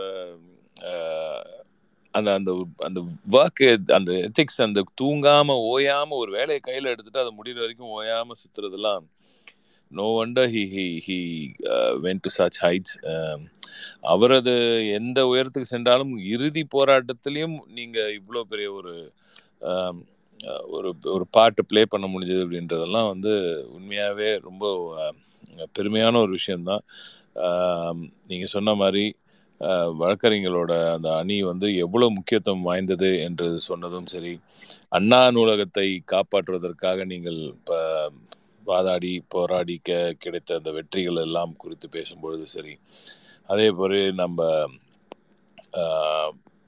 ராணிமேரி கல்லூரி பிற்படுத்தப்பட்டோருக்கு மாண்புமிகு முதலமைச்சர் அவர்கள் நமது முதலமைச்சர் அவர்கள் இன்றைய தலைவர் அவர்கள் அவரது அறிவுறுத்தலின்படி எப்படி வந்து அந்த இடஒதுக்கீடு இன்றே ஏறத்தாழ நாலாயிரத்தி இருபத்தி ஆறா? நாலாயிரத்தி இருபத்தி ஆறு சீட் சொல்றீங்க. அப்புறம் எவ்வளவு. பெரிய விஷயம். இது இந்தியா முழுக்க இல்ல பிள்ளைங்க தானே சார்? ஆமா. இந்தியாவில் உள்ள தமிழ்நாடு மட்டும் இல்ல இந்தியாவுக்கே நம்ம வழி வகுத்திருக்கோம். அதுதான் இந்தியாவுக்குள்ள அத்தனை. பிற்படுத்தப்பட்ட மாணவர்களுக்கும் நம்ம ஒவ்வொரு வருடமும் கிடைக்குது. அவ்வளவு டாக்டரை நம்ம உருவாக்குறோம். நம்ம அந்த நாலாயிரத்தி இருபத்தி ஆறு டாக்டர்ஸ் ஒவ்வொரு பிளஸ் ஆயிரம் அந்த டென்டல். இந்த ஒவ்வொரு வருடமும் நம்ம டாக்டர்ஸ் உருவாக்கிட்டு விடுறோம் இதுதான் நம்ம திராவிடம் ஆமா திராவிட மாடல் அரசு. திராவிட மாடல். வந்து இது இந்த இண்டிபெண்டா திராவிட முன்னேற்ற கழகம் எடுத்து செய்யப்பட்ட ஒரு வழக்காகும். ஆகவே அந்த அளவுக்கு வந்து நம்ம இந்த திராவிடம் வந்து இந்த மக்களுக்காக பிற்படுத்தப்பட்ட மக்களுக்காக நம்ம செஞ்சிருக்கோன்றது. காட்டுறதுக்கு தான் சொன்னது இதுதான் சார் பிரச்சனை. நம்ம வந்து இதெல்லாம் பதிவு பண்றதே இல்லை. அதனாலதான் உங்களுக்கு வந்து உங்களை எல்லாம் பேச சொல்றது. அதுவும் இந்த திராவிட மாதம் கொண்டாட்டத்தோட முழுமையான நோக்கமே பல விஷயங்கள் நம்ம பாட்டு செஞ்சுட்டே போறோம். அடுத்தடுத்த விஷயங்களுக்கு போயிடுறோம். நான் அடுத்தடுத்த மேட்டருக்கு போயிடுறோம். நீங்களும் தொடர்ந்து போராட்டங்களை அஹ், நடத்திக்கிட்டே வரீங்க. சட்ட போராட்டங்கள்ல ஒரு ஒரு முறையும் இந்த இனத்துக்கு ஏதாவது ஒரு பிரச்சனை வரும்போது தலைவர் கலைஞர் அவர்களாக இருக்கட்டும் தளபதியார் அவர்களாக இருக்கட்டும் நமது முதல்வராக இருக்கட்டும் அவரு சொல்றபடி நீங்களும் தொடர்ந்து ஏதாவது ஒரு போராட்டத்துல போயிட்டு இருக்கீங்க. அதை வந்து பதிவே செய்ய மாட்டீங்க. நம்ம ரெண்டாயிரத்தி பதினாறுல உண்மையாவே நான்லாம் ரொம்ப ஃபீல் பண்ணது. நம்ம செய்த பல திட்டங்களை உண்மையாக மக்களிடம் சரியாக கொண்டு போய் சேர்க்காத காரணத்தினால்தான் சில பின்னடைவுகள் எல்லாம் இயக்கத்துக்கு இருந்ததுன்றதான் நாங்க முழுமையா நம்புறது. அதனாலதான் எல்லாத்தையும் பதிவு பண்ணணுன்ற ஒரு முயற்சியில இன்று திராவிட முன்னேற்ற கழகத்தை ரொம்ப நன்றிங்க. நீங்க நல்ல முயற்சி எடுத்திருக்கீங்க. தகவல் தொழில் எங்களை மாதிரி இந்த கட்சியில இருந்து நம்ம செய்யற விஷயங்களை வெளிப்படுத்தி கொண்டு வரீங்க நிச்சயமா ம், இதை மக்கள் மட்டும் இல்லாம நம்ம கட்சி தொண்டர்களும் இதை கேட்டாங்கன்னா ஒரு அவங்களுக்கு தெரியும். எப்படியெல்லாம் நம்ம தலைவர் கலைஞர் அவர்கள் மட்டும் இல்லாம தலைவர் தளபதியார் அவர்கள் போராடி கொண்டிருக்கிறார்கள் அப்படின்றது ம், நிச்சயமா நீங்க ம், வெளியில கொண்டு வரீங்க. எல்லாருக்கும் யூஸ்ஃபுல்லா இருக்கும். ரொம்ப ரொம்ப நன்றி சார். இப்ப இறுதியா நன்றிங்க தலைவர் சொன்ன மாதிரி ஃபைட் ஃபார் யுவர் ரைட்ஸ் அப்படின்னு அவர் அழுத்தம் திருத்தமா அவர் சொன்னது அவருக்கு அந்த ஃபைட் ஃபார் யுவர் ரைட்ஸ் அங்கேருந்து பெரியாரிடம் இருந்து அவருக்கு வழிகாட்டியவர்களிடம் இருந்து அண்ணாவிடம் இருந்து வந்தது. அதை கொண்டு வந்து உங்க மனசுலயும் புகுத்தி இருக்கிறார். இப்போ நீங்க எங்க எங்க மனசுல எல்லாரும் இந்த இதை அவங்க மனசெல்லாம் தலைவர் அவர்கள் சொன்ன அந்த வழிகாட்டுதலை நீங்கள் புகுத்திருக்கிறீர்கள். மிக்க நன்றி. நன்றி எங்களோட அஹ், உங்க கருத்துக்களை ப பகிர்ந்துகிட்டு ரொம்ப நன்றி சார். தொடர்ந்து பல விஷயங்களுக்கு உங்களுக்கு நாங்க இந்த மாதிரி அப்பப்போ தொல்லை பண்ணுவோம். நீங்க நிச்சயமா வந்து கண்டிப்பா கண்டிப்பா. பண்ணணும். இறுதியா ஒண்ணே ஒண்ணு நீங்க எனக்கு தெரியும் நீங்க அது பாட்டு தான் பதில் சொல்லுவீங்க. சோஷியல் மீடியால இருக்கிற பிரச்சனைகள் உங்களுக்கு எல்லாம் நிறைய தெரியும். நிறைய ஃபேக் நியூஸ் நிறைய இஷ்யூஸ் இதுக்கு தொடர்ந்து நம்ம பிள்ளைங்க என்ன செய்கிறது? ஐடி விங் என்ன செய்கிறது? அரசாங்கம் என்ன செய்கிறது? காவல்துறைன்னு எல்லாம் நம்ம பசங்க தான் கேட்பாங்க. ஏன்னா அறிவு சார்ந்த இயக்கம் இது. அதனால மத்த அந்த சைடுல இருக்கிறவங்களுக்குலாம் அந்த அந்த அளவுக்கு சிந்திக்கக்கூடிய ஆற்றலும் இருக்காது. அந்த யோசிக்கக்கூடிய திறமையும் இருக்காது. ஆனா. நம்ம இயக்கத்தை சார்ந்த நபர்கள் தான் நம்ம நம்ம மக்கள் தான் நிறைய கேள்வியை கேட்டுட்டு இருக்காங்க அவர்களுக்கு நீங்க கூட சொல்லியிருக்கீங்க. சமீப காலத்துல கூட நீங்க ஒரு சில நிகழ்ச்சியில் நம்ம மீட் இருக்கீங்க அந்த சோஷியல் மீடியாவை மானிட்டர் பண்றதுக்கும் சரி அது கொஞ்சம் இந்த ஃபேக் நியூஸையே கண்ட்ரோல் பண்றதுக்கு ஒரு சில திருத்தங்கள் வந்தா நல்லா இருக்கும்னு சொல்லியிருக்கீங்க அது வரத்துக்கு வாய்ப்பு இருக்கா அப்படின்ற ஒரு ஒரு ஒரு சின்ன கருத்தை மட்டும் நீங்க சொல்லிட்டு விடைபெறலாம் ஆமா சார் இது நான் பாராளுமன்றத்தில் அதை பற்றி பேசியிருக்கேன் இருக்கிற. அந்த இன்ஃபர்மேஷன் டெக்னாலஜிஸ் ஆக்ட் வந்து சரியா இல்லை. நிறைய சீர்திருத்தங்கள் சட்ட திருத்தங்கள்லாம் கொண்டு வரணும் அப்படின்னு சொல்லி. பேசியிருக்கேன். அதற்கு வந்து பதிலளித்து மத்திய அஹ், ஒன்றியத்துறை அமைச்சர் வந்து அமைச்சிருக்காங்க நிச்சயமா கொண்டு வரோம் அப்படின்ற மாதிரி சொல்லி அண்டர்டேக்கிங் கொடுத்துருக்காங்க அது சோஷியல் மீடியா வந்து ரெகுலேட் பண்ணணும் அஹ், ம். நீங்க சொல்ற மாதிரி ஃபேக் ஐடிஸு அந்த ஃபேக். இது ஒரு ஒரு தராதரம் இல்லாமல் ஒரு அனுப்புகிற மெசேஜஸ்ஸு. அது அதெல்லாம் வந்து ஒழிக்கப்பட வேண்டும் நிச்சயமா ம். அது வந்து நடக்கணும்னு நம்புறேன் சார் தேங்க்யூ சார் நன்றி சார் மிக்க நன்றி.